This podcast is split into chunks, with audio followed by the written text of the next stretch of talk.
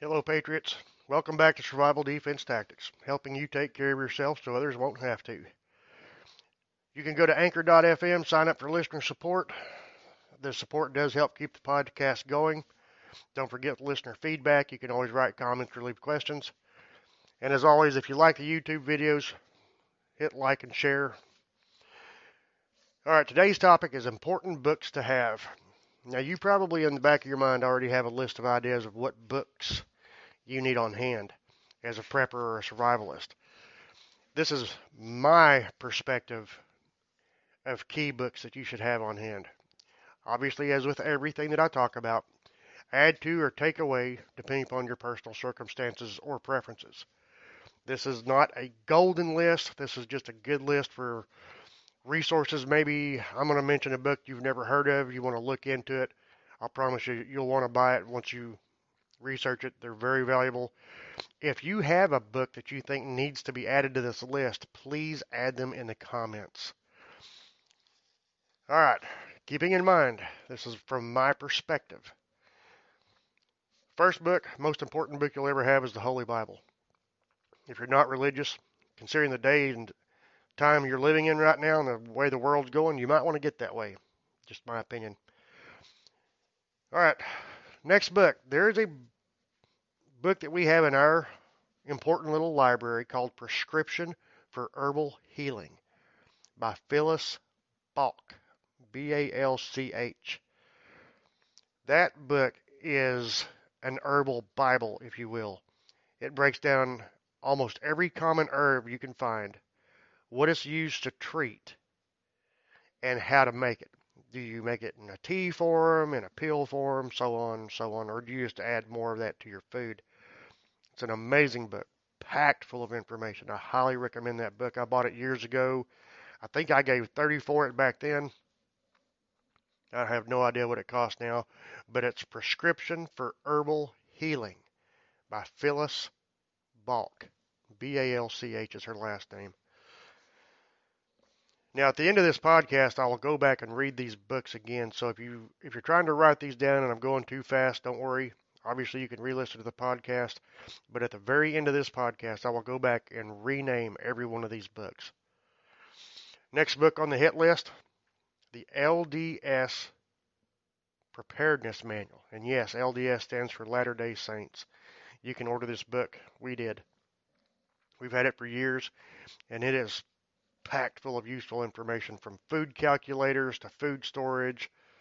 And if you don't know what a food calculator is, it tells you how many people are in your family, is how many pounds of beans, how many pounds of rice, how much sugar, so on so on. And I think it does it on a yearly scale, not a monthly scale. But there's just tons of resources in this book. You will definitely, definitely want that book. And the reason why I'm going over books, I mean, let's face the facts. Knowledge is power. It truly is. If the grid goes down, scenario where power is out or the internet is down, knowledge will come from books. There are certain books that are must have. So if you can go back to a Little House on the Prairie long before internet, long before electricity, everybody learned what they needed to learn either from hand down teachings or from books. And that's the reason why I'm very, very animate about books. I have no faith in the power grid. It goes down too easy, and I have no faith in the internet being the one source for be all truth. So, of course, research and do accordingly. All right, back to the list. Obviously, you're going to want some cookbooks. Now, I know some amazing cooks. My wife is one of them, and she must have about a two dozen different cookbooks. There is no way she has every recipe memorized. If you have two dozen cookbooks and you've memorized every single recipe, I'd love to shake your hand. Cookbooks are valuable. Make sure that you have the food that y'all eat. Just cookbooks. Everybody loves to eat. Everybody has to eat. So cookbook to me is a very valuable book.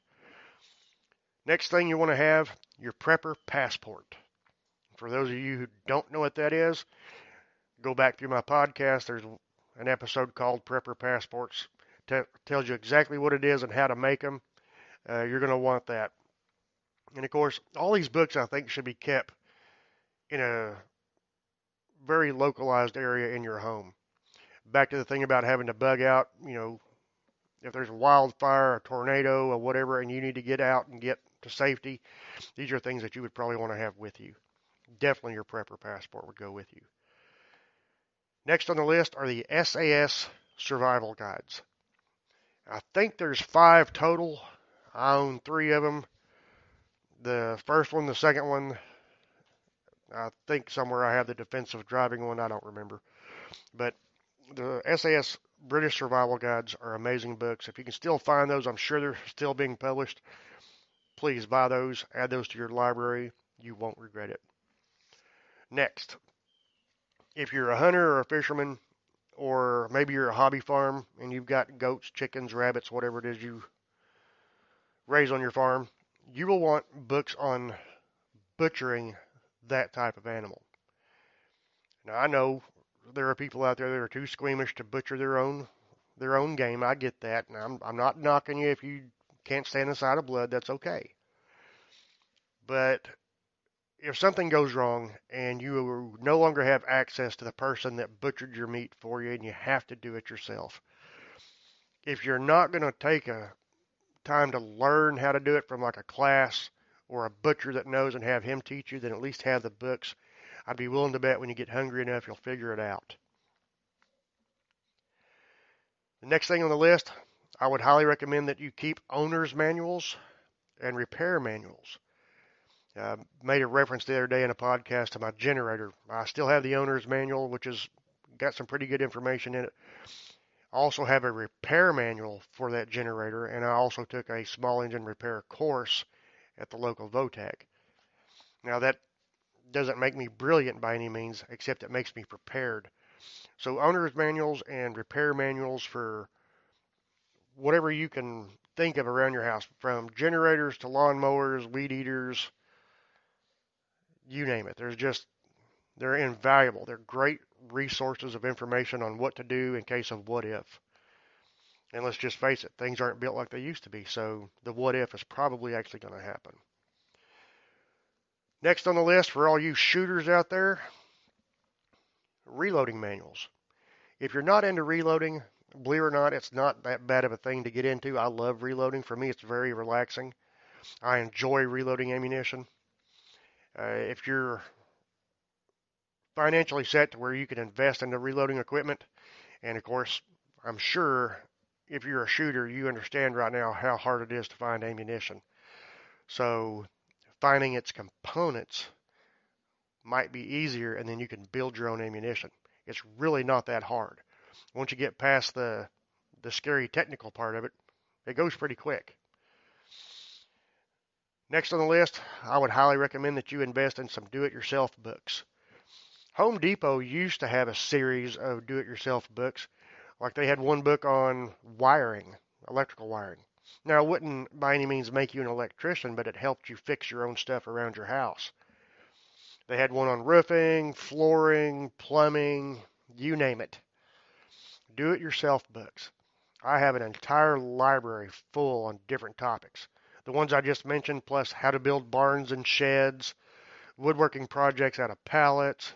There's plenty of useful information in there. And it's not just the pretty, pretty crap that you would do for arts and craft shows. I'm talking about building furniture. There's uh, amazing stuff that you can do from a book. Next on the list, something as simple as notebooks, pens, and pencils. There are going to be things that you're going to want to write down. Maybe with reloading, you want to write down the recipe for all the calibers of ammunition that you shoot and reload. If you're gardeners, maybe you're going to keep an inventory of the seeds you have, or maybe sketch out how you want next year's garden. Maybe you can make it bigger, or you can companion plant. Pen and paper, I think, is just as valuable as anything else I've listed in here. An idea forgotten, well, that's kind of a bad thing. That's a waste an idea that you write down and becomes useless later on, at least you had the chance to research it on your own, do your own homework, and decide, okay, no biggie. It was a sheet of paper. Books on trapping and fishing. And by trapping, I am talking about animal snares and spring loaded traps. That's another way of putting food on the table. It's a another valuable resource. It's, it's a knowledge set that you would have that would help you in grid down situations. Now, not all grid down situations are going to afford you to stop and set up snares and traps. Back to the wildfire thing. I mean, you're not going to stop in the middle of a wildfire and try to catch a rabbit. Let's be realistic here. But the knowledge of having it for when you get to where you're going, if the truck stopped running and whatever food you had is starting to get low and it's time to learn how to hunt, fish, trap, grow a garden, whatever it is you're doing, those books will be amazing sources of information for you. Once again, worst case scenario, the internet goes down and you no longer can Google search something or YouTube something. The books are going to be where your knowledge comes from. Last but not least, any and all self improvement books pertaining to your situation. Let's say that you're high strung, you're stressed out a lot, maybe somebody gave you a book on meditation. Now, don't laugh too much at this because if it's self help and it helps you, there's no shame in it. And meditation, as far as I'm concerned, is not something to be ashamed of, anyways. I used to meditate all the time. There's, and meditation books is just one example of a self help book. There's, there's tons. Maybe you're trying to lose weight and you've got a book that tells you eat this, not that, and it's helping out. Books on dealing with stress, whatever it is, it doesn't matter. If it is a book that you read and it improves your life in any way, you should have that book handy. You should have it and any other resource like it at your disposal. Keep in mind, I can't preach this near enough. If the power grid goes down, your information superhighway is done. So definitely have some books on hand. Other books that I would like to mention, I think would be very valuable if you're a ham radio operator, which I'm working on getting my license. You're going to want that pen and paper so you can write down the frequencies and the times that you get to talk to people and where they're from. This is how you'll get to network. And you can keep information moving back and forth. You can check on the weather. You can check on political problems. Or just break the silence and have somebody to chat with. Books on ham radios and their technical aspects would be another great book to have on hand, or books, I should say, plural, not singular. Once again, this list is not totally inclusive. You have to add to or take away from con- considering your circumstances, what your lifestyle is, what your plans are for the future. For example, one of my plans, I plan on getting my ham license. I am not allowed to talk on a ham radio. I have one, but I'm not legally allowed to talk on it yet. So I need to get off my ass and get busy with this so that way I can start networking now. In the event of a grid going down, I can already have some resources and some contacts and already have a network going. And that way you get the no BS assessment of what's going on in other parts of the country or maybe even the world. After you get through with this list, sit down and think about other books that would help you out. Not just the ones I read, but what other books might be of interest to you? What other books would help you and your family in a grid down situation? Whatever it is, if you think it'll be useful, write that book down. Then research it out, find the one that you think is best, or two or three, or however many you need to buy. Buy those books, have them on hand. And by all means, if you have a book, there's no point in not breaking one open and starting to read it. All right, I'm going to go through this list one more time, then I'm going to get off here and let you get back to your day. The list was the Holy Bible, Prescriptions for Herbal Healing by Phyllis Balch, LDS Preparedness Manual, and Latter day Saints Preparedness Manual. That's what the LDS stands for.